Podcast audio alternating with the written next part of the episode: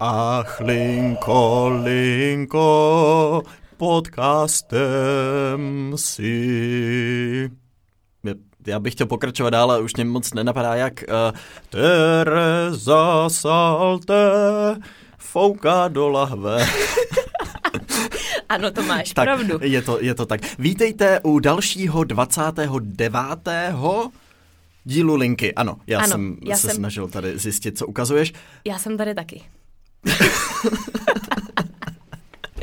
Ano, a nejsem tu sám. Dneska tady mám překvapivě Terezu Salte, přátelé. Vítej, Já vás Teres. taky zdravím. Děkuji, děkuji jak- za pozvání. Kovi. Nemáš zač, nemáš zač. Jaký máš pocit být takhle hmm. po 29. v podcastu Linka? Je to, je to hodně zvláštní. Mhm. Hmm. Tady se mnou. No, jsem taková nervózní, protože takový velký pressure teda. Jo, jo, Hmm, je to, všechno to působí tak jako nově teď. No. No, opravdu, opravdu úplně nejsem ve svý kůži dneska. No, nově nebude působit pro Teres dnešní podcast, nově bude působit asi i situace, do které se brzo dostaneme po těchto těch všech věcech, které se dějí, což bude i hlavním tématem dnešní epizody. Ale ještě předtím, než se na to vrhneme, tak klasicky Teres, co se za poslední týden stalo v tvém životě? Posekali jsme zahradu. Wow. Ano. všichni, kdo sledují na Insta Stories, tak to všichni ví, jak jsme sekali zahradu.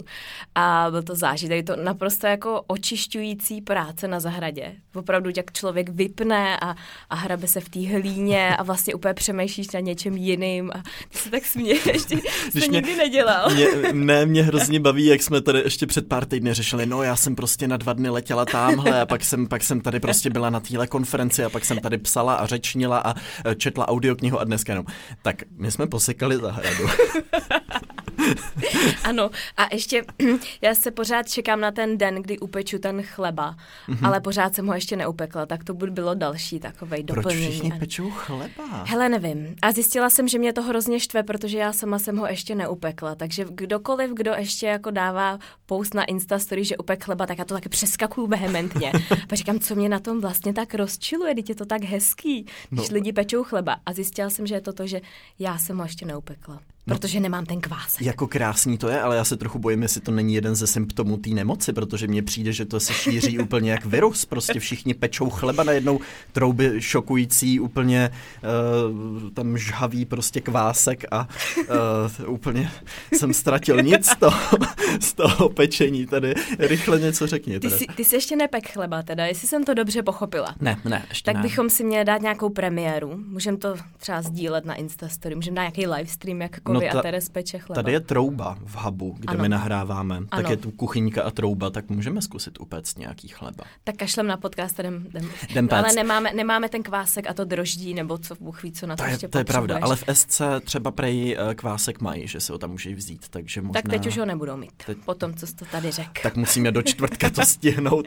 Ježíš Maria. No takže jste posekali zahradu. Ano, Teda. to je vlastně to jediné, co se u nás stalo. Mhm, Hmm. mhm. Co u tebe, Kovy? Já jsem byl v přírodě přes víkend. Já jsem byl v přírodě, byli jsme u kamarádů, kteří jsou v izolaci v přírodě, my jsme v izolaci ve městě, tak jsme byli spolu v izolaci v přírodě dva dny a teď jsme zase zpátky v izolaci ve městě.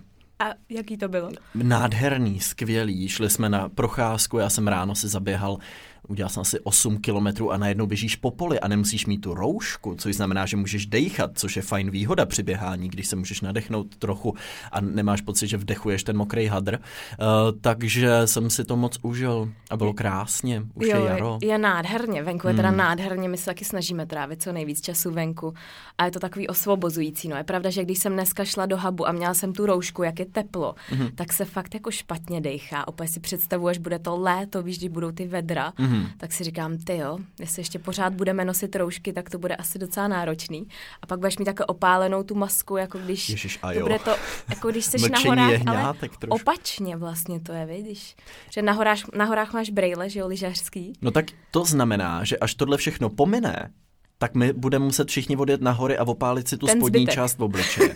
Takže plán je prostě jasný, akorát tam hrozí, že, že vznikne takový ten proužek uprostřed obličeje mezi pomyslnýma brýlema lyžařskýma a rouškou, který bude prostě hnědej. Ta linka, ta linka mít všichni hnědou linku, což uh, hnědou, hnědou linku, um, hashtag um, hnědá linka, tak uh, Kriste. trošku zavádějící hnědá linka, Je to, to nevadí. lehce zavádějící. Tak, Tak. pojďme teda, tu jsme se přenesli přes to, jak se máme, jak se Kriste, nám pane, daří. díky bohu za to, ano, a protože se moc nic neděje, jak všichni víme, takže segment úspěšně ukončen. Teres, a pojďme k tomu, co tedy dnes budeme s našimi posluchači probírat. Ano, my když jsme se zamýšleli nad tím, co bychom měli, nebo jaký téma by mělo být toho dnešního podcastu, tak jsme si říkali, že by bylo zajímavé možná probrat, jak my si představujeme ten svět, který bude následovat, až tady to všechno tak trošku jako pomine.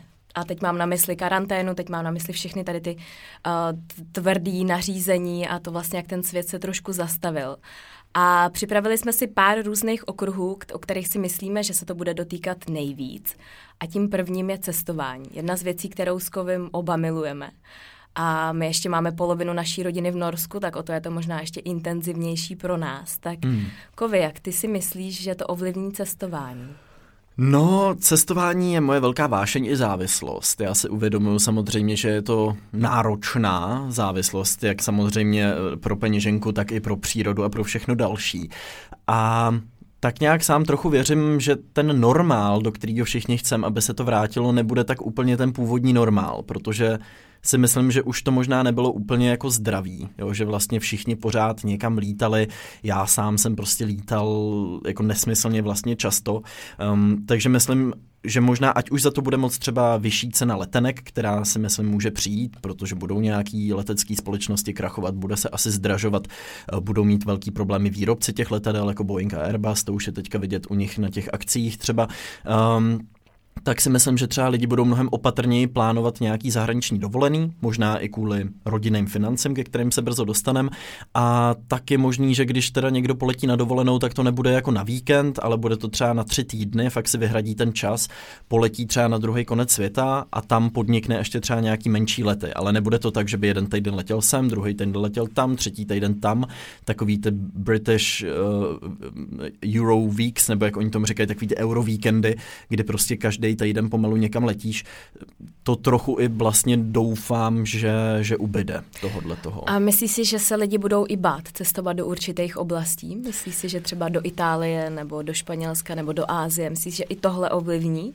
Tak to, to bude záležet hodně na tom, co se teďka bude dít dál. Jestli třeba přijde nějaká vakcína, tak to bude v pohodě, že jo? Protože pokud to nějak jako mm, bude provakcinovaný nebo přijde nějaký lék, který by to vyléčil, tak v tu chvíli se to lidstvo asi může velmi rychle posunout vlastně a zapomenout na to, co se tady dělo. Což ale není asi úplně pravděpodobný a je možný, že některé ty země budou s tou pošramocenou reputací, protože čteme každý den o tom, že jo, kolik je v Itálii, kolik je ve Španělsku a tak dále, že s tím budou chvilku bojovat.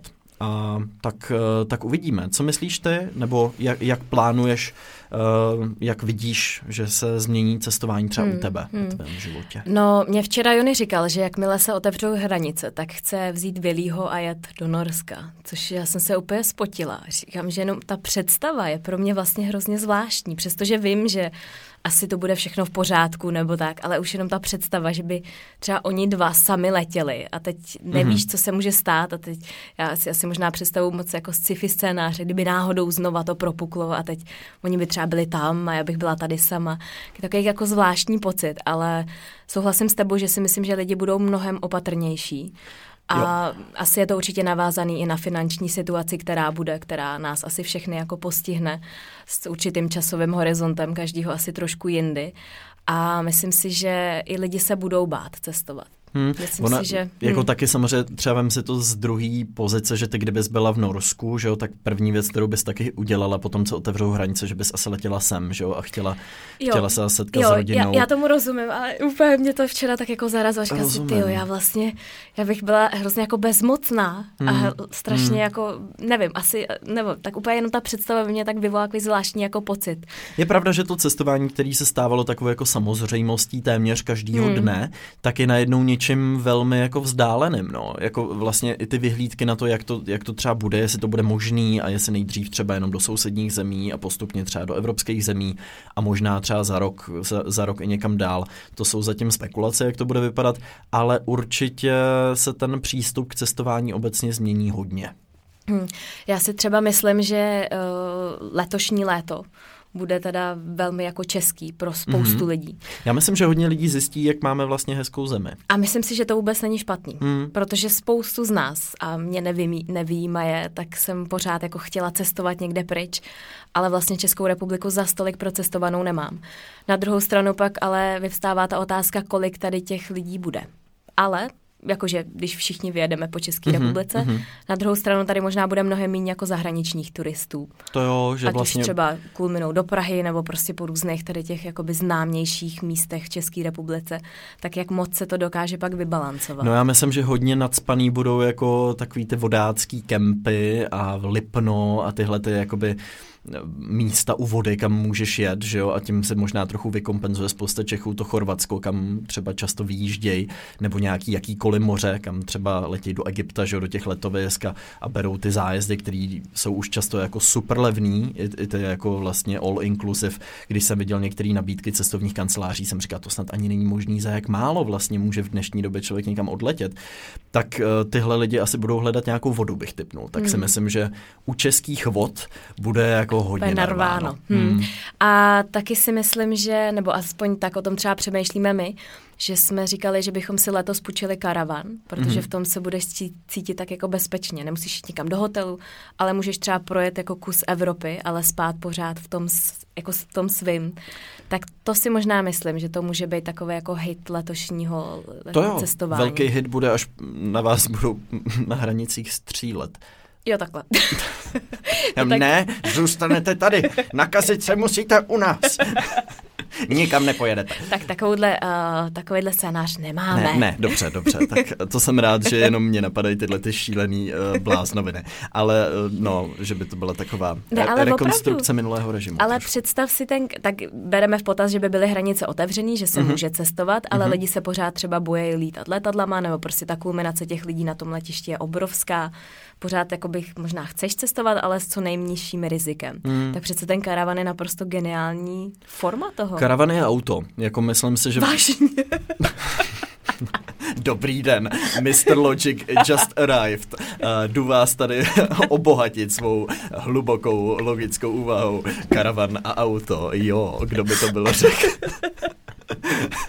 Ale eh, jasně, dává to smysl, že mnohem radši než autobusem nebo letadlem uh, pojedeš nějakým osobním prostředkem, kde se nebudeš muset jako mačkat se spoustou lidí, ty společní klimatizace. Myslím si, že jako na spoustu věcí úplně změníme náhled. Jo? Třeba jako šahání na klik je pro mě úplně jako děsivou hmm. činností, že já vlastně se úplně děsím jako se toho dotknout, nebo v obchodě. Jako každá plocha je vlastně najednou riziko, každý člověk je riziko, je to hrozně zvláštní hmm. a myslím si, že to v nás možná doufám jenom na nějakou krátkou dobu, zakoduje trochu ten strach, ať už z těch společných míst, větších akcí, z, z nějakých větších skupin lidí a bude možná neúplně racionální často a asi hodně podvědomý, ale bude tam nějakou dobu, než hmm. si zase zvykneme na ten původní normál, alespoň v této existenci mezi hmm. více, více, více lidma. No. Je pravda, že já jsem byla poprvé nakupovat po těch třech týdnech. Vždycky chodil Jony a velmi jako rychle vždycky všechno tak jako nabral, nebo jsme si objednávali, ať už z košíku, rohlíku, různých...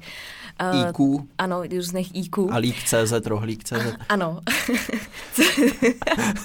a teď, teď mám úplně, úplně jsem tě vyhodil. Šla jsem nakupovat. Linku. Pardon, ano, šla pardon. jsem nakupovat a bylo to fakt zvláštní. Mm-hmm.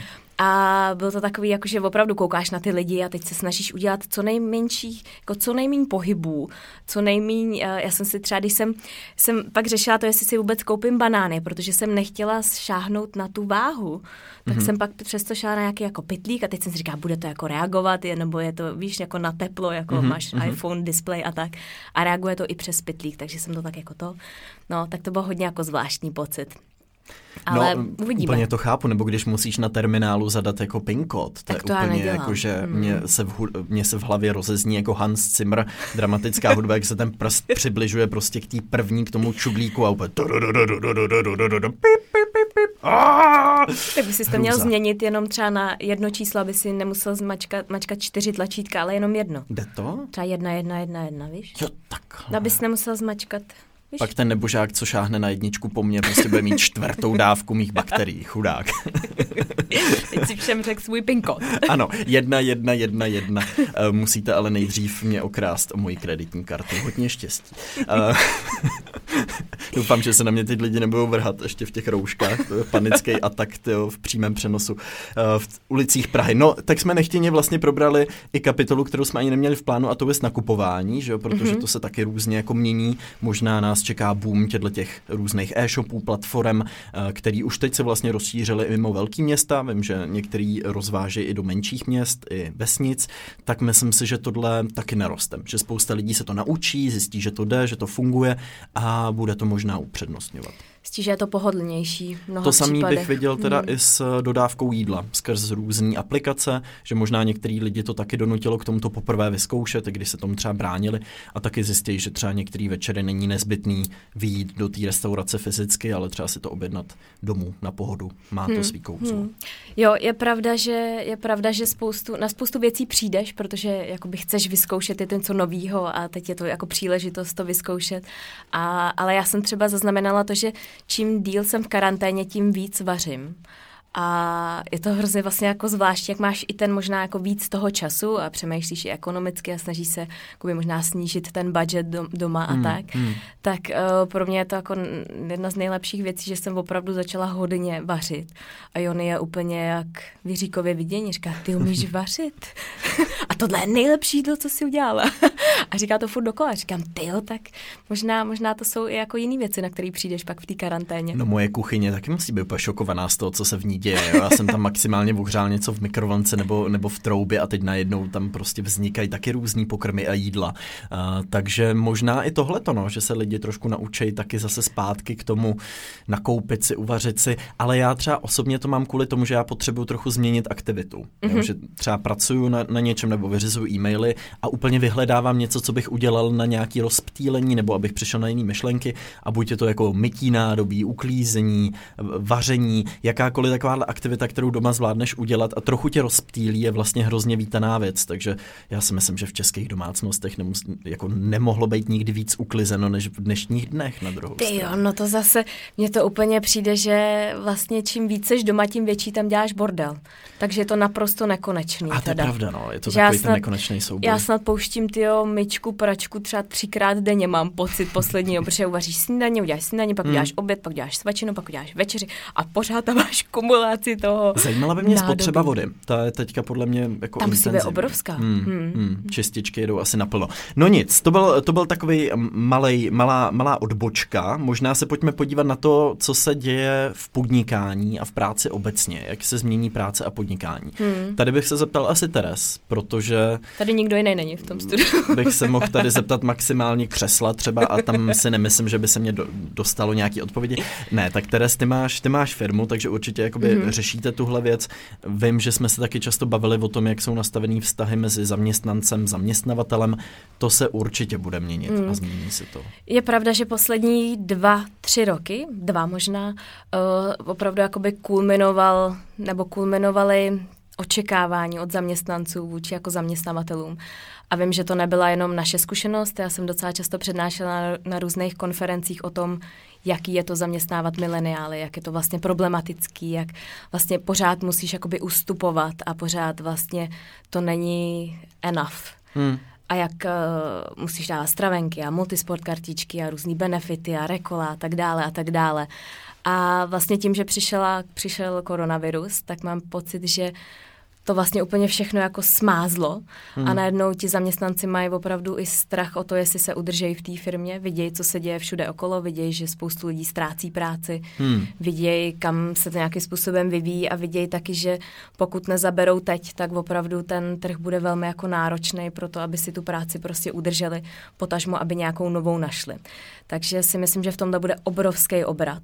Myslím si, že pro spoustu firm a co třeba my cítíme i u nás, tak je možná to, že vidíme, kolik věcí se dá dělat bez nějakého osobního kontaktu a kolik věcí opravdu jako dokáže fungovat a dokáže být mnohem jako výkonnějších než třeba dřív. Mm-hmm. A dokážeme nastavovat ty věci tak, aby fungovaly mnohem rychleji, aby ta komunikace byla mnohem efektivnější, protože my ten čas teďka aktuálně nemáme a musíme prostě reagovat na to, co se děje.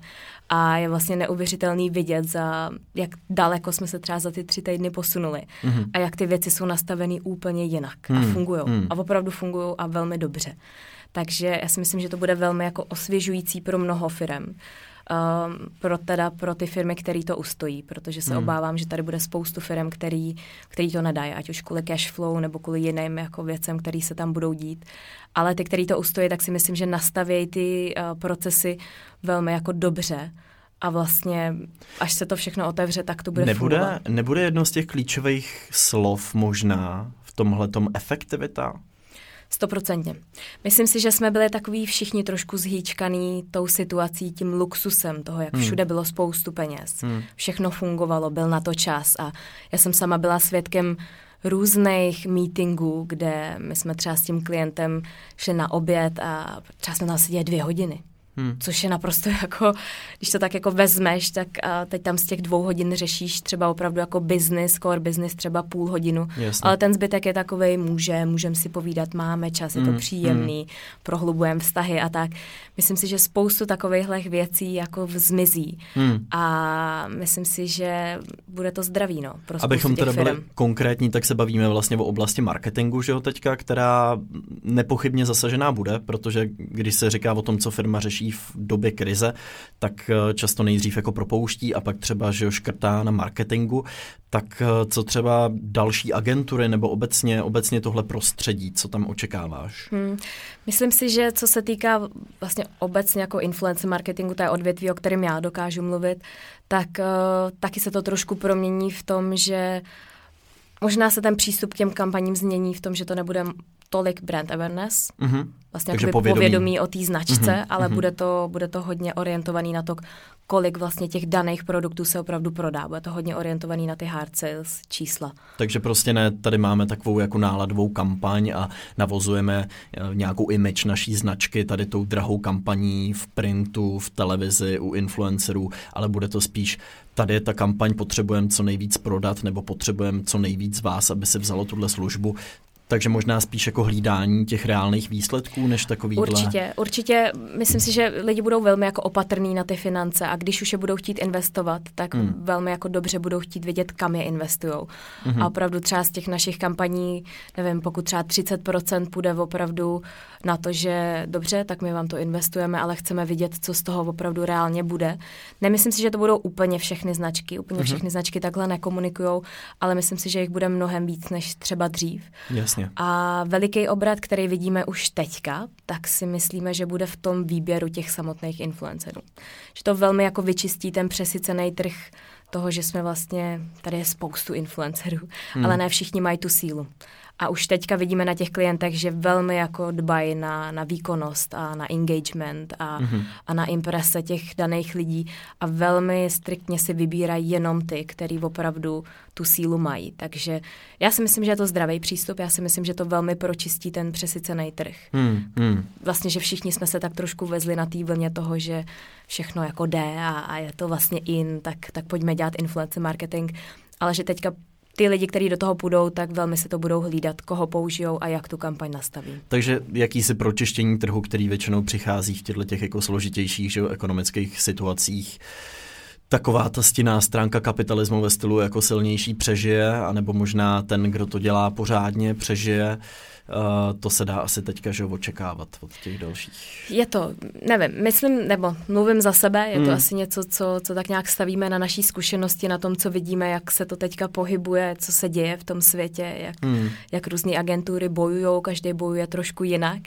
ale já, já si pořád jako stojím za tím, že si myslím, že je to jako občas potřeba Já si myslím, že to pomůže všem, že to prostě jakoby posune ten trh dopředu a že to opravdu pročistí ty vody, který já opravdu mám pocit, že posledních deset let jsme se vezli na takový tý jako vlně toho všechno jde, všechno funguje, hmm. je tady spoustu hmm. peněz, jakýkoliv malý startup dostal prostě investora vlastně téměř zadarmo mi přišlo, víš, že kdokoliv měl jakýkoliv nápad, tak tady těch peněz bylo opravdu hodně a myslím si, že to není od věci, aby čas od času to trošku Jako jo, když to přeženu, dál. tak mně přišlo, eh, že, že přijde prostě um, student s nápadem, uděláme z vašeho prdění prostě radostný zážitek a přišel k němu investor a dal mu na to 10 milionů, prostě jasně, zkus to, tady máš, prostě nevím, co s tím. Uh, jasně, pro startupy je to teda taky velký, velký zásah v tom, že spousta lidí pracuje na nějakém konceptu a uh, v tom jejich plánu je to, že dostanou jednoho dne investici a jsou v kontaktu s nějakým investorem a třeba to dlouho řeší. Ty lidi, kteří nedošli do té fáze, že tu investici reálně dostali, jsou v tuhle chvíli ve velkém problému, protože se dá očekávat, že investoři přestanou do těch nápadů investovat. Že jo? Takže rozjet vlastně nějaký takovýhle biznis, což je velmi drahá záležitost, bude asi dost těžký. Hmm. Minimálně teďka je to zastavený. Já si myslím, že je to zmrazený na určitou dobu. Hmm. Nemyslím si, že to bude trvat dlouho. Myslím si, že velmi rychle se ti lidi jako otřepají, ale myslím si, že budou velmi jako obezřetní. Hmm. Mnohem víc hmm. než předtím a uvidíme, no. Zase, jak si řeknu, Jasně, dostáváme se k influencerům, nebo už jsme se k ním trochu dostali, tam si zase říkám, viděl jsem nějaký ty fotky jako travel, travel influenceři, co budou dělat, jak tam uh, ta holka vede toho kluka na úřad práce, přišlo mi to hrozně smutný.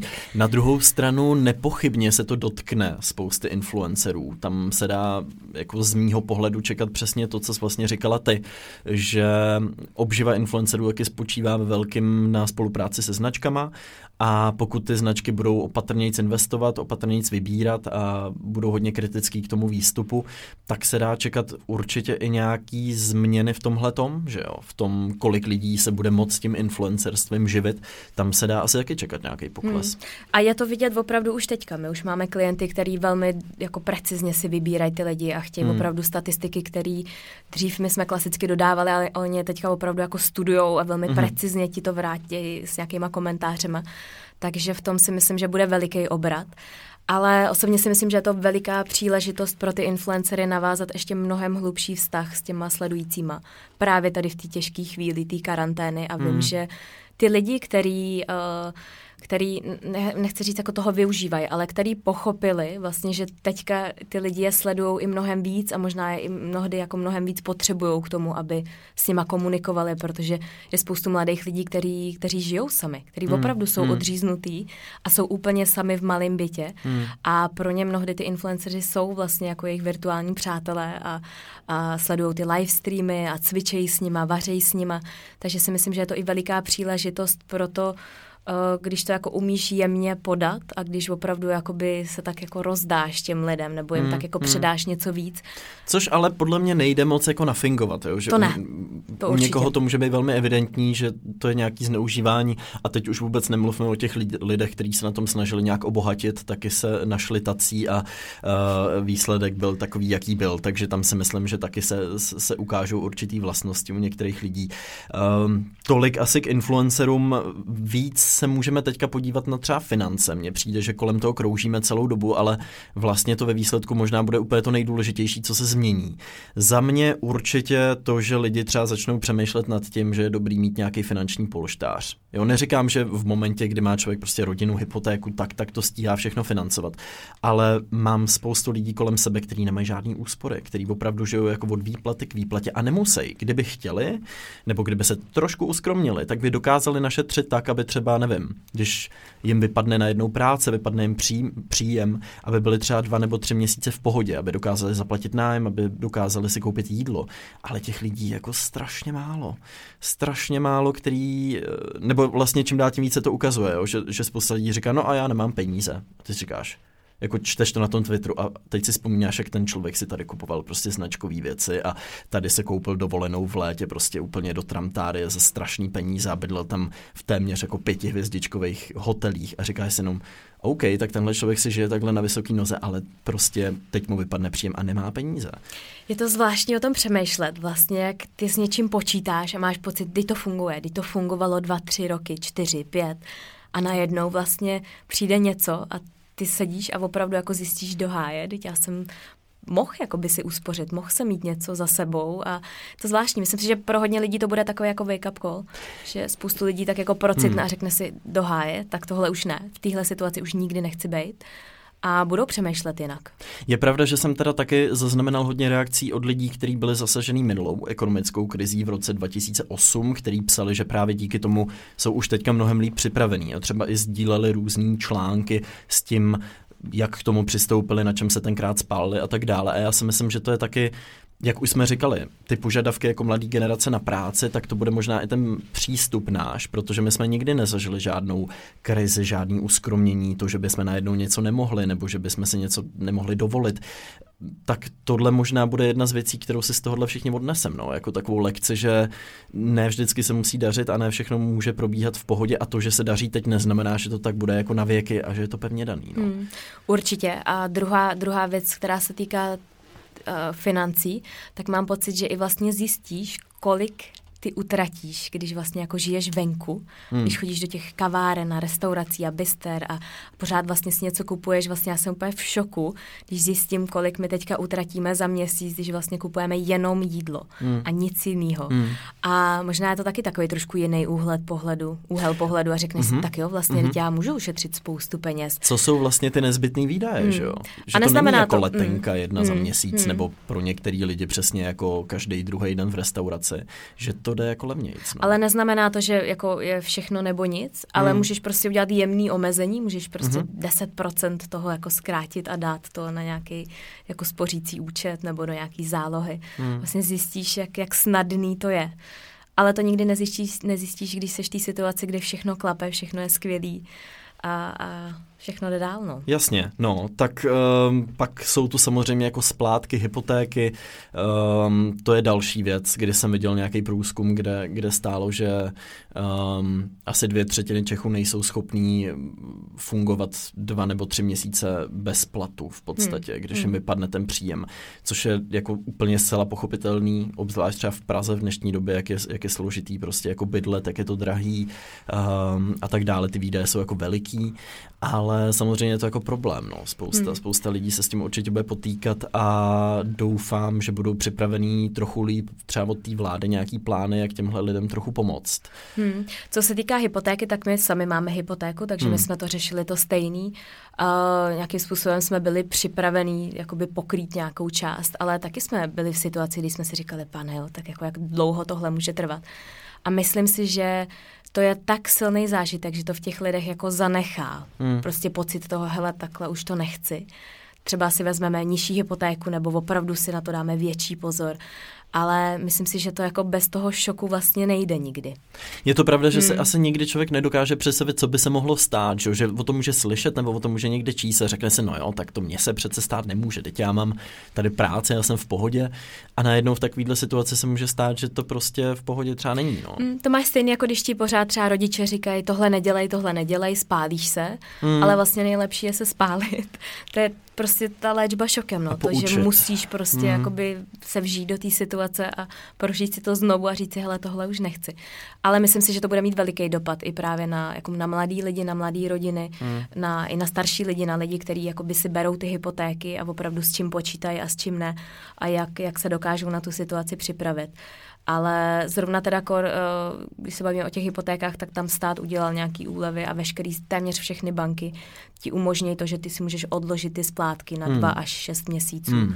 Takže v tomhle si myslím, že většina těch rodin třeba toho využívá, pokud opravdu jsou v té situaci, kdy nemůžou platit. Pak se dostáváme, že jo, taky k živnostníkům nebo k lidem, kteří jsou na volné noze. Tam to je samozřejmě jako pro spoustu lidí veliký problém, protože spousta jistot najednou zmizela a řešily se hodně ty příspěvky, se budou státní a tak dále. Já jsem koukal třeba do Švýcarska, jak to dělají, tam je to vlastně velmi efektivní, spousta, spousta malých živnostníků, malých firm dostala velmi jako dobrý půjčky a vlastně zájmem toho státu je samozřejmě co nejvíc lidí udržet funkční. Že? Jako není v ničem zájmu, aby nám tady zkrachovala třetina firm, protože se bude propouštět, najednou spousta lidí nebude mít práci, spousta lidí se může dostat do splátkových dluhových problémů, takže doufám, že tady to bude nějak jako šťastně pokrytý a doufejme, že teď ta situace, která snad už nebude tak dlouhá, takže z ní většina těch firm i malých živnostníků vyjde jakž takž, hmm. ale tam, je to samozřejmě otázka. No. Tam je ohromně nebezpečný to, že vlastně i my jsme se v tím, jako v té situaci v té firmě ocitli, že vlastně ta pomoc je nutná teď hmm. a ne za půl roku. Hmm. Takže třeba program antivirus nebo covid loan a tak dále, který prostě byly vyhlášený, tak vlastně se nikam jako nepohybujou, nic se neděje a teď, teď ty firmy umírají, teď ty firmy hmm. nemají na to, aby platili lidem a oni potřebují teďka dostat tu injekci finanční a to prostě v nějakém jako dohlednu není zatím. Hmm. To je prostě otázka jako několika měsíců a já se pořád ptám, kde ty lidi teda vezmou ty peníze na to, aby si udrželi. Protože všude říkají, nevyhazujte, držte si jo, je, jo. ponižujte platy a tak. To jsme my všechno taky udělali, ale prostě ty potřebuješ tu injekci teď, aby si jako přežil ty měsíce. Hmm. A to se aktuálně neděje. Hmm. Nikde. To, to je jeden z problémů, který s tímhletím mám. Um, a to jako spoustu těch kroků schvaluju, nebo si myslím, že jsou správný, ale ta flexibilita je jako tragická. Jo. Obzvlášť, když se koukneš do sousedních států, jako právě třeba Německo nebo Švýcarsko, jak extrémně rychle dokázali na tohle odpovědět, jak si uvědomili vážnost celé situace, dokázali připravit fakt jako jednoduchý, srozumitelný programy, ať už pro ty živnostníky nebo malé firmy. Tady tohle vyplníte, my vám to prostě půjčíme, zpátky jsou minimální, chceme vás prostě udržet v chodu, tady to máte. A právě tahle ta jakoby jednoznačnost nebo tenhle, tohleto gesto, že vlastně velmi rychle ti ta vláda řekne, nebo ten stát ti řekne, hele, my vás prostě podržíme, to v našem zájmu chceme, abyste přežili a chceme vám to udělat jednoduchý, to je strašně důležitý. A to hmm. je jedna z věcí, kterou tady prostě nevidím a bojím se toho. No. Jako tady ty kroky jsou, ale reálně se aktuálně nic jako neděje. Hmm. Ty hmm. můžeš zažádat, ty máš dobrý pocit, že jsi to poslal, my jsme taky měli skvělý pocit, když jsme zažádali o covid loan, ale hmm. už je to asi tři týdny a vlastně nic nikam se nepohnulo. Norové udělali, uh, oni mají takový systém, že uh, jmenuje se to permittering a je to vlastně dočasný pozastavení té pozice, na který ty jsi. Hmm. A opravdu v těch prvních dvou týdnech uh, tam bylo kolik, snad 70% lidí prostě využilo tady tu možnost, zaměstnavatelů využilo tady tu možnost. Mm-hmm. A znamená to to, že ty první měsíc dostaneš od státu 100% tvýho platu mm-hmm. a pak další měsíce 60%. V momentě, Ale... kdy nemůžeš pracovat kvůli těmhle těm opatřením. No, vlastně jakoby oni tomu říkají permittering a tvůj zaměstnavatel vyhlásí prostě, že třeba 50% těch lidí, kteří jsou v té pozici nebo v té firmě, tak jsou vlastně dočasně pozastavený.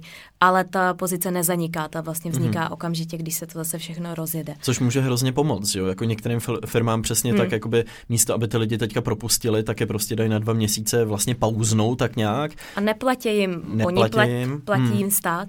A já vím, že my, když jsme mluvili s naší norskou rodinou, tak prostě denně se nás psali, říkají, tak už jste, už jste dělali to permittering, říkáme, ale my to u nás nemáme. Hmm, hmm. A co budete dělat?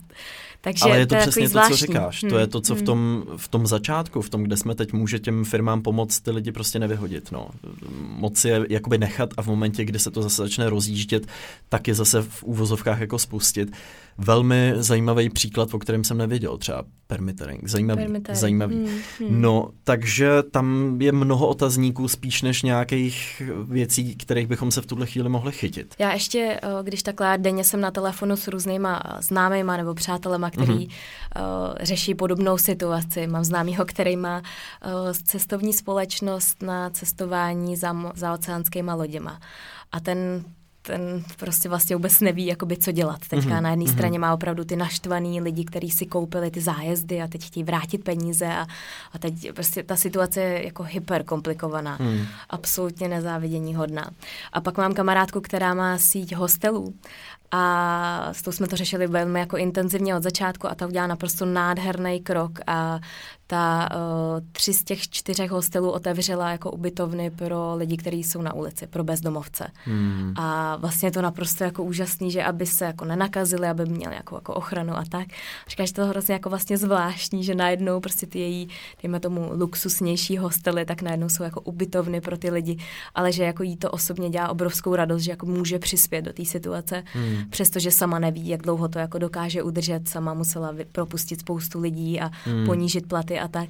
Ale myslím si, že tohle jsou ty lidský kroky, které se počítají a, a pořád nějak možná i naivně věřím, že se to těm lidem vrátí. Jak prostě hmm. jednají v tady v té hmm. krizové situaci. Tohle je ta jedna z věcí, o kterých jsme jako mluvili pár podcastů zpátky o laskavosti, ale myslím si, že to s tímhle souvisí, že je to přesně tohleto, kdy, jak se říká v nouzi, poznáš přítele, um, tak to bude podle mě hodně patrný i v těch pracovních vztazích, že v momentě, kdy prostě eh, nedostaneš výpověď e-mailem nebo nezaregistruješ, že se k tvým kolegům najednou nikdo nechová fair v té situaci, kdy se najednou přestane dařit, eh, že ten přístup je stále jako otevřený, dobrý, ta komunikace probíhá správně, tak to právě třeba ten vztah mezi zaměstnavatelem a zaměstnancem může hrozně moc podpořit. A nebo naopak ti to přesně řekne, aha, no tak ale tahle firma, že jo, očividně není schopná řešit krizové situace, tak to možná není úplně to pravý místo. No. Asi uvidíš, no, kdo kde, jako kdo jde přes mrtvoly, když to takhle řekneš. Jasně, Jasně. přesně. ale vždycky přirovnání. Eh, jako v, v téhle situaci samozřejmě těžko říct, eh, jak, jak moc je vhodné, ale, ale asi všichni chápeme, co si chtěla říct, neboj Teres, ne, ne, nemyslíme, že jsi uh, sadistická zrůda tady. tak to děkuji. Já ti vytisknu certifikát eh, na, na příště. Tereza Salté není sadistická zrůda. Podepisují posluchači linky pro Krista pána. tak jo. Tím jsme se dostali teda přes situaci v zaměstnání nebo pracovní vůbec mm-hmm pracovní situace, která bude, která nastane. Hmm. A mě ještě zajímá jedna oblast a to je oblast kultury. Mm-hmm. Mě zajímají ještě dvě. Dvě tě zajímají, hmm, dobře, hmm. dobře. Ale kulturu pojďme vyřešit, nebo jako my Pojďme dva. to vyřešit, pojďme Jak, to, konečně, pojďme to teda po, nastavit. Pojďme vládě odeslat notu tady z našeho podcastového studia. Máme Jak pro vás řešení kulturní ano. krize, ano. Eh, velký kulturní skok, Mao Tse-tung, ten už to vymyslel za nás. Prostě zbourat všechny katedrály tady, nebo nevím, co to tehdy se tam dělo, ale bylo to strašné. Kultura samozřejmě, no tak to je odvětví, který dostává zabrat teďka hodně. Uh, co mě ale těší je to, že třeba lidi, kteří měli nakoupený vstupenky do divadel, často nechtěli peníze zpátky, což hrozně moc pomůže těm institucím v tuhle chvíli. Uh, prodává se spousta vstupenek uh, na ty online představení v úvozovkách, že třeba to zhlédneš v live streamu a potom můžeš ten soubor divadelní nebo uh, jiný prostě podpořit, což je moc hezký. Dělá tohle MOL TV a Donio v podstatě ve spolupráci, hashtag kultura, že je moc hezký.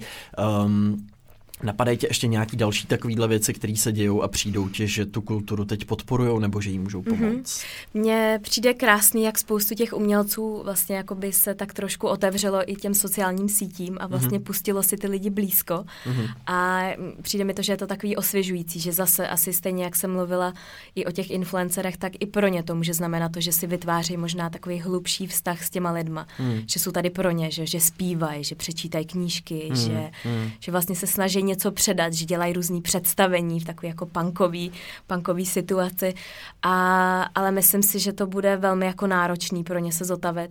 Na druhou stranu si myslím, že my všichni budeme připraveni jako stoprocentně podpořit, hmm. pokud na to budeme mít samozřejmě finance. Otázka je... Tady to hodně souvisí s tím, no, v momentě, kdy třeba Přesně přijdeš tak. o práci, tak asi jako koupit si třeba lísky do divadla, že nebude úplně na tom denním pořádku, ale věřme, že, že ty efekty nebudou takhle, nebo ty dopady nebudou takhle tvrdý a myslím si, že naopak té kultury po tom, co tohle všechno skončí, bude extrémně mnoho. To si představ, až jak bude podzim, že jo? Všechny, všechny věci, co se měly dít teďka v létě, tak budou třeba možná přesunutý, mm-hmm. co tady budou praskat všechny divadla a studia. No to všichni budeme jenom v divadlech vlastně, to jako...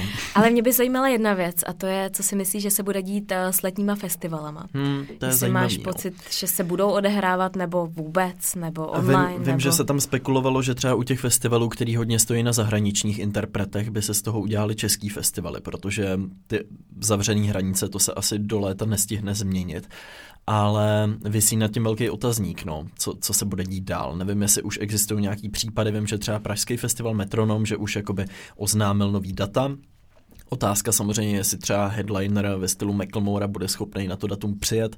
Já sám vidím, že spousta jako kulturních akcí plánovaná na léto už se teď odkládá, ne úplně letních festivalů a je velmi těžký vlastně najít nějaký termín, jo, protože já sám si nechci nic moc plánovat na podzim, protože vůbec nevím, co se tam bude dít, takže všichni spíš teď tak vyčkávají a čekají, co se bude dít, ale těm letním festivalům už do zásadně dochází čas prostě, protože potřebuješ nějaký týdny na to, abys buď jako repatriovala ty lidi a vrátila jim vstupný, abys to dokázala odkomunikovat, abys prostě dokázala vymyslet třeba nový termín nebo prostě přijít na to, co se, co se dá dělat. Takže tohleto vyčkávání se dalo možná aplikovat třeba dva, tři týdny, ale teď už dochází čas. No. Hmm, co si myslíš o varech? Myslíš, Vary, že budou? Paradoxně si myslím, že třeba jsou jedním z, z festivalů, který proběhnout může. Jo, nepřijedou třeba ty zahraniční hosti, filmaři, režiséři, ale tam jde o jedinou věc a to, aby byly povolený ty akce nad určitý počet lidí. A kdyby se třeba povolily akce, nevím, nad 60 lidí, tak eh, to ty vary nějakým způsobem třeba můžou být schopný ukočírovat. Pro to město si myslím, že je to velmi důležité, aby ten festival proběh, protože Karlovy Vary jako město z ní mají obrovský příjem a nechci říct, že jsem na něm úplně závislý, nevím, jak konkrétně tam ta finanční situace vypadá, ale dost bych si to jako typnul. Takže opět si myslím, že samozřejmě v zájmu jako téměř všech, aby takováhle velká akce proběhla. Otázka samozřejmě, jak ta epidemie bude probíhat, jestli bude přibývat těch lidí, jestli ty opatření fakt jako zvednou tímhle způsobem, ale vlastně si myslím, že je třeba mnohem pravděpodobnější, že proběhne festival filmový v Karlových Varech, než třeba Colors of Ostrava, hmm. jo, hmm. nebo Pohoda prostě na Slovensku hmm. festival, hmm. který jsou fakt jako závislí na tom, aby jim přijeli tady umělci z Ameriky, z Číny a z Islandu a, a nevím odkud všude, no. Já možná v tomhle to vidím velmi jako negativní negativně. Já si myslím, že prostě to léto jako oni nepovolí věci, hmm. které budou veliký, kde se budou kumulovat lidi, hmm. protože to nedokážou ohlídat. Asi to bude pořád ale přílišný riziko. Uvidíme. To je můj jako osobní názor. Jo, ale Myslím si, že to Kdybych se měl vsadit, jako proběhne Karlovarský filmový festival nebo třeba Pohoda, tak sázím jako na Karlovarský spíš. Ale hmm Těch že ale tak nějak mnoho. podvědomě chceš určitě, víš. No já bych jako chtěla, aby vady proběhly, ale zároveň jako pochopím, když ne, hele, nedá se nic dělat, prostě eh, jsme v mimořádné situaci, tak... Zase ty no. vary si myslím, že by se dali mnohem líp udělat online. Třeba hmm. stejně, jak to vyřešil jeden svět, který to zasáhlo uprostřed, že jo, hmm. tak vlastně hmm. to celý jakoby přehodilo do onlineu. Myslím Bavíme si, že... se o festivalu dokumentárních filmů Jeden svět teďka. Ano, Tam ano. to bylo zajímavé sledovat. Oni vlastně, že jo, začali, já jsem ještě byl vlastně na zahájení v Pražské křižovatce a po několika dnech přišly tyhle ty opatření. A oni tenkrát, jak... jak mm-hmm. Já jsem tam taky vlastně přednášela, mm. tak a hnedka mm. druhý den vlastně už zrušili přednášku a všechno vlastně přetransformovali do onlineu a lidi, kteří měli vstupenky, jestli se to dobře pamatuju, mm-hmm. tak mohli vlastně všechny ty filmy vidět online. Jo, jo.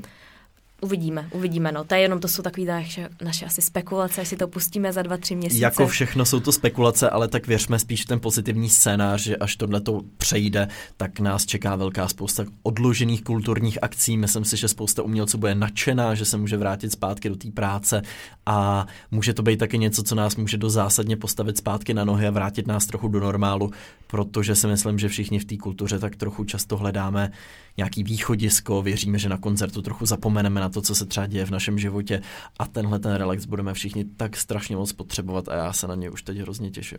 Ti tady můžu nějaký koncert. Kovy, Bylo by to krásné. Bylo by to nádherné. Mě k tomu napadla jedna věc a to je to, že uh, mám pocit, že většina umělců tvoří, když je velmi jako uh, drsná životní nějaká situace. Myslím si, že možná pro spoustu lidí to může být takový impuls k tomu Mhm. tvořit mm-hmm. novou hudbu, tvořit nový divadelní představení, mít takovou tu můzu zpátky, víš, mm. jako zastavit se z toho koloběhu všech těch věcí a já to trošku i cítím jako na sobě, že vlastně najednou se tak jako sklidníš, podíváš se jako do sebe mm. a zjistíš, hele, teď vlastně tady ten čas je nejlepší na to tvořit nové věci, takže jo. možná, že to může mít i takovejhle jako důsledek. Pak. Je, je to pravda, jako spousta spisovatelů, spousta hudebníků říká, že jako nejlepší díla vytvořili v momentě, kdy prostě se jim ten život jako hroutil a oni se z toho potřebovali nějak dostat, nebo když ta situace nebyla úplně nejlehčí, tak uh, doufejme, že to třeba pro některý tvůrce bude nějaký impuls a, a něco se změní i v tom světě kultury. No. Uvidíme. Uvidíme. No a co bychom mohli probrat na závěr, a což si myslím, že by mohlo být ve směs i trochu pozitivní, je vzdělávání, který si myslím, že to teďka možná trochu nakopne, záleží samozřejmě jako jak koho a jak, eh, jakým způsobem eh, k tomu eh, přistupovat i k tomu vzdělávání třeba trošku jako atraktivnějc nebo jinak, jako, a teď mluvím hlavně o tom online vzdělávání, zapojovat různý zdroje, nejet jenom tu frontální výuku, ale opravdu v této vlastně mimořádné situaci spousta učitelů říká tak, jak budu učit teď. A spousta z nich se s tím snaží nějak vypořádávat. Všiml jsem si, že vznikají nové platformy pro ty učitele, že se spousta z nich naučila pracovat uh, se Skypem, se Zoomem, s uh, Google Hangouts, s těma jako skupinovými kolama a nějakým způsobem se s tím vypořádávají. A tahle situace podle mě může být něčím, um, co stejně jako jsme se tady bavili o nákupech uh, místo supermarketu na online platformách, objednávání si z restaurace domů, um, tak i vzdělávání domů může být nějakým dodatkem, který tady třeba bude fungovat i po té krizi dál a ty hmm. učitelé se ho naučí využívat a fakt ho budou používat. Třeba ta samostatná práce se zdrojem může být něco, co třeba se nějak teď víc objeví, uvidíme. Určitě, já si myslím, že tam jsou dvě roviny a jedna z nich je i to, že ti rodiče mnohem víc nahlídnou do toho, co ty děti se učí protože uh, máme pár přátel, který jako mají děti, které jsou školou povinný a nejsou třeba v první, v druhé třídě, ale jsou třeba v sedmý, v osmý. Mm-hmm. A ty třeba naprosto jako žasnou, teda co všechno ty děti, přestože mi nepřijdou, že by to byly rodiče, kteří jsou naprosto jako apatický a nevnímají to, co ty děti se učí, ale Logicky, najednou... ale jsi v běhu věcí prostě, no, že pracuješ. A najednou seš ale v tom, mm-hmm. seš, máš tu učebnici a učíš se to s tím dítětem, pomáháš mm-hmm. mu. Mhm. A vlastně spoustu z nich je opravdu jako šokovaných a možná možná to bude i větší zájem ze strany těch rodičů, možná nějakým způsobem se třeba ne podílet, ale trošku do toho zasáhnout, možná hmm, trošku hmm. více hmm. ozvat, proč se učí tohle a proč radši nepřemýšlej takhle a, a tak. A druhá věc je přesně, jak říkáš, ti učitele, že museli najednou během týdne. Museli na to přijít, museli se opravdu přeorientovat. Pro spoustu z nich, kteří jsou třeba starší, tak je to naprosto jako něco děsivého hmm. pracovat tady s těma systémama. Ale je vidět, že to jde, nějak to prostě jde a dá se na tom jako krásně stavět. Takže je taky zajímavý vidět, souhlasem. jak toho využívají různí učitele. My jsme teďka měli ten dokument Covid řeší dějiny, tak teď je to spíš Covid řeší dějiny, ale uh, v podstatě se na tom dá sledovat taky hezky třeba na reakcích, které mě přicházely od pedagogů, kdy mě jeden pán psal, že prostě pracuje na Gimplu a že tam je velmi jako rozšířená ta práce s těmihle nástrojem a že poměrně rychle se adaptovali, ale jeho manželka učí na základní škole na malé straně a tam je prostě jako marťanka, protože nezadává, tady si vypracujte dvě stránky v pracovním sešitu, ale s těma studentama se opravdu dá nějaký hovor a do hloubky tam si něco probírá, zadá jim třeba, aby se podívali na nějaký jako video, na nějaký film, snaží se to dělat interaktivně s nějakým porozuměním, hledá hledáním aktivním uh, těch, uh, těch pramenů, než jenom tady to vypracuj, tady to se nauč. Um, takže samozřejmě i ten přístup je u každého učitele trochu jiný a doufám, že se budou jako vzájemně inspirovat. Už jsou na to i jako platformy, že ty starší dokážou teď vlastně trochu spolknout tu svoji píchu, přijít třeba za těma mladšíma a tak mě nějak teď poraďte teda vy, no, jakože možná fakt nerozumím všemu, jak si myslím, pojďte hmm. mi nějak tedy s tím pomoct. Je to, je to určitě zajímavý a trochu je mi líto, že teď do toho systému třeba vzdělávacího nevidím trochu víc, ať už přes svoje děti nebo přes to, že bych v něm sám pořád byl, jak se s tím ty učitele vypořádávají. No. Hmm. Je pravda, když já jsem se dívala na ten tvůj dokument, tak spoustu lidí nebo spoustu těch studentů si stěžovala na tu frontální výuku. Hmm. To bylo prostě taky jako ne, to hmm. už ne. Hmm. to nějakým způsobem nechceme, nebo to je nudný, nebo s tím máš toho učitele, který před tou tabulí ti vykládá, ty si píšeš ty poznámky, tak možná je to trošku jako nakopnutí, jak to můžeš jako jak to můžeš prostě udělat jinak, zábavněji a možná jako je to taková trošku léčba šokem. No. Uvidíme, musíš... ale určitě stejně jako pro všechny další odvětví je tohle nějaký způsob šoku a ten může samozřejmě být takové velmi v mnoha aspektech ne- negativní, ale v některých snad doufejme i pozitivní tak hmm. snad i to, co se bude dít dál, bude pozitivní třeba i ve vzdělávání v některých aspoň odvětvích. Ještě, ještě jednu poznámku, že, kterou jsme nezmínili, a to je právě třeba byrokracie a různý mm-hmm. fungování úřadů, kde najednou všechno jde online. Nebo mm. ne všechno, ale hodně věcí jde online. Mm-hmm. A mhm. najednou ti odpadá to, že musíš vytisknout deset papírů a pět z nich přinést tady na ten úřad a tamhle mm. na ten úřad mm. a tady to je otvírací doba. Takže možná i tady jsou veliký ambice toho, aby se to velmi jako zefektivnilo a najednou prostě to bude fungovat a vlastně pro spoustu lidí to bude mnohem jednodušší a, a příjemnější. Hmm. Takže určitě no. Na všem... Doufejme, že ta digitalizace třeba tohle může být aspoň jeden jako z těch pozitivních aspektů, uh, že třeba právě ať už instituce, školy uh, nebo možná i firmy se naučí trochu víc pracovat uh, s tím online prostředím. Přesně jak je takový to it could have been an email, jak, jak si člověk říká, jako tahle zkuska byla fakt zbytečná, to jsme prostě mohli vyřešit ve třech zprávách nebo ve Skype kolu na pět minut a nemusel jsem tady cestovat přes půl Prahy na dvouhodinový meeting, který byl v ničem. Tak třeba tohle no, bude, bude jeden z těch výsledků. No a nebojíš se zase na druhou stranu, že se to přeleje do úplného extrému? A že spoustu lidí si tak řekne tak radši online. To zas ne, já si myslím, že těm lidem bude chybět ten osobní kontakt, že si možná budou užívat, že zpátky můžou na těch schůzky chodit, ale u spousty věcí se možná dvakrát, třikrát spíš zamyslej, jestli Jak? tohle je hmm. opravdu hmm. nezbytný si na tohle dávat schůzku prostě v deseti lidech tady v kanclu, jestli se to nedá vyřešit mnohem elegantnějc a rychlejc. A Ale jak jsme se bavili o té efektivitě, tak to bude na stole, jo, protože že bude se prostě propouštět, ty firmy budou mnohem víc bát na to, jak jejich třeba zaměstnanci ten čas tráví, tak bych si spíš typnul, že tohle bude jeden z těch výsledků, no, že se budou snažit zefektivnit trochu tu práci a tyhle ty takový bezvýznamný meetingy asi, asi aspoň na pár let třeba, třeba zmizejí, než si hmm. zase zvykneme na to, že si můžeme dávat ty dvouhodinový schůzky. Že pohoda. No a jak myslíš, Kovi, že tobě konkrétně se změní život, nebo promění, nebo co hmm. se co ty očekáváš? Zasnou. Otázka, jak dlouho to bude trvat. Teďka konkrétně mě to zasáhlo tak, že prostě všechny workshopy šly stranou, všechny besedy šly stranou, cesty po České republice, všechny ty offline aktivity, které jsem jako měl hodně rád a často jsem se na ně těšil, tak jsou pryč. Uvidíme na jak dlouho, uvidíme, já jsem zatím třeba ještě ne, neuvažoval o tom, že bych nějaký svoje workshopy předělal do online formy uh, pro značky firmy, lidi, který to zajímá. Um, nemám zatím tuhle tu úplně potřebu, čekám, jak se to bude vyvíjet dál. Um, a pak Taky se to určitě podepsalo na některých spolupracích, spousta firm teďka jakoby vyčkává, co bude dál, eh, spousta marketingových budgetů je zmražených, eh, spousta firm už jsem viděl, že prostě marketingový oddělení pročistila, eh, takže myslím si, že stejně jak pro mě, tak i pro řadu dalších influencerů teďka některé spolupráce stojí, některý se vůbec nebudou konat, ale není to nic, co by mě zasáhlo. A přesně jak jsi říkala, teď jsem vyjmenoval asi tak spíš ty negativní věci, tak jednou z těch pozitivních je to, že jak mě odpadly všechny ty externí aktivity, tak mám vlastně mnohem víc prostoru se zaměřit zpátky na to jádro toho, co vlastně dělám a to jsou pro mě videa a videotvorba. A mám vlastně čas se zamýšlet nad tím, co a jak dělám, kam to chci dál výst. A ta věc, která se mě možná letos na začátku roku úplně nepovedla, a to je možná nějaký jako bilancování toho, co jsem udělal, co chci dělat dál, tak je to něco, co dělám teďka. A to je vlastně docela příjemný ale hovořím z pozice velmi komfortní, eh, z pozice někoho, kdo může vlastně pracovat bez větších omezení z domova a z pozice někoho, kdo má nějaký finanční polštář a může pár měsíců prostě s výpadkem příjmů poměrně pohodlně ustát a to prostě není každý, no, takže v tomhle cítím nějakou svoji konfor, kon, konformitu, úplně ne, ale, ale nějaký komfort, který v této situaci mám. Co mm-hmm. u tebe, Teres? Jak tebe konkrétně? Hmm, Jak no. z tohohle výjdeš?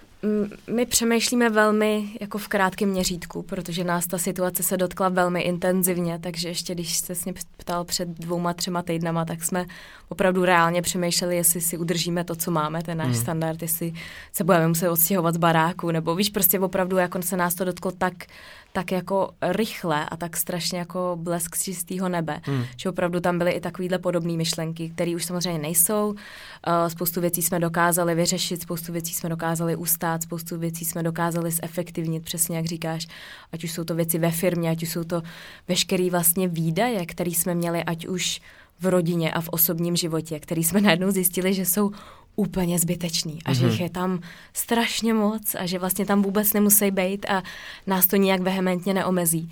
A to stejný jsme udělali ve firmě, že najednou jsme prostě zjistili, páni, my tady platíme úplně věci, které vlastně ani nevyužíváme a platíme jenom proto, že jsme je vždycky platili, ale uh, takže v tom si myslím, že to bude velmi osvěžující. Uh, ale jenom se chci vrátit k tomu, že my opravdu přemýšlíme tak dva týdny, tři týdny dopředu, co hmm, bude. Hmm.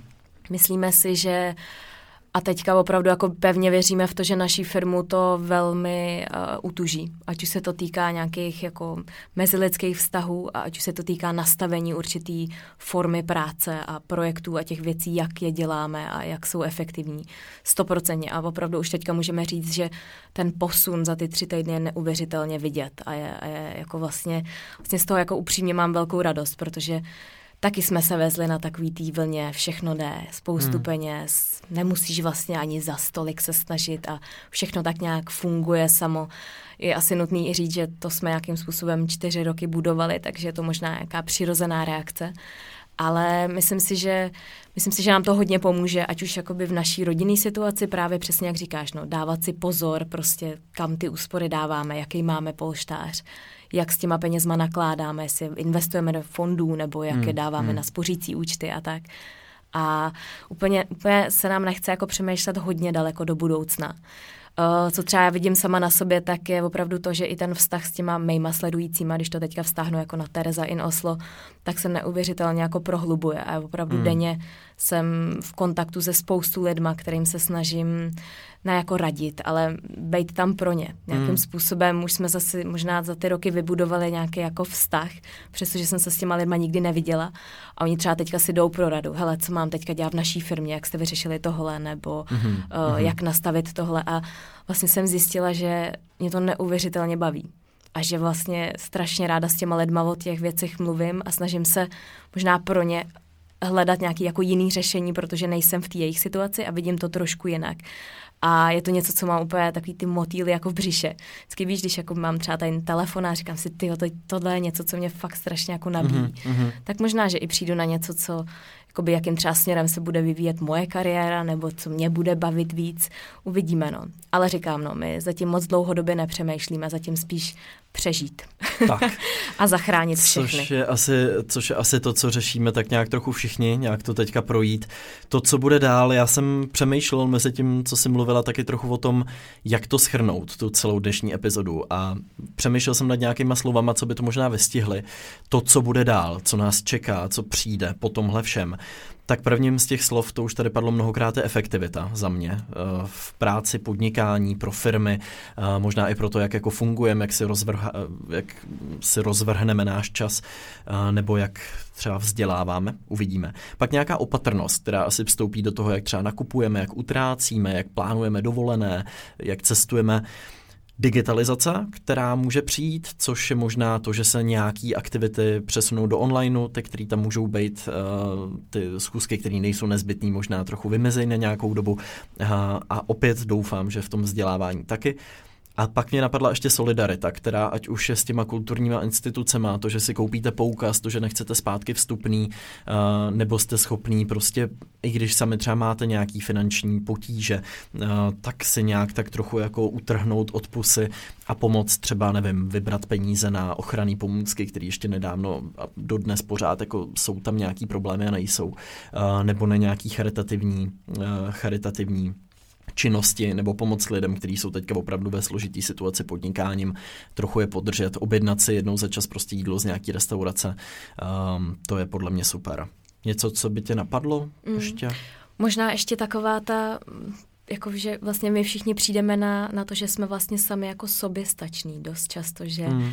možná spoustu věcí doma zvládneme, že si zvládneme ušít roušku, mm. že si zvládneme upít ten chleba, že zvládneme spoustu věcí, které jsme možná vyhledávali někde jako jinde, ať už jsme chodili do fitka nebo na různé lekce, tak i to zvládneme doma a já si myslím, že uh, je to poměrně jako osvobozující pocit, že nemusíš být závislý na tom, na tom okolí, ale že to jako zvládneš doma, pokud ta situace nastane. Hmm. Říkám, že to jako všichni budeme vyhledávat, ale minimálně pro mě je to taková jako osvěžující nebo prostě myšlenka. Hmm. I když se něco stane, dá, dáme to prostě. Takže soběstačnost, solidarita, digitalizace, opatrnost a efektivita. Tak zní výsledek toho, co jsme tady poslední desítky minut řešili. Uh, ještě než se s vámi rozloučíme tu, ale pro vás máme jako vždycky linka typ týdne.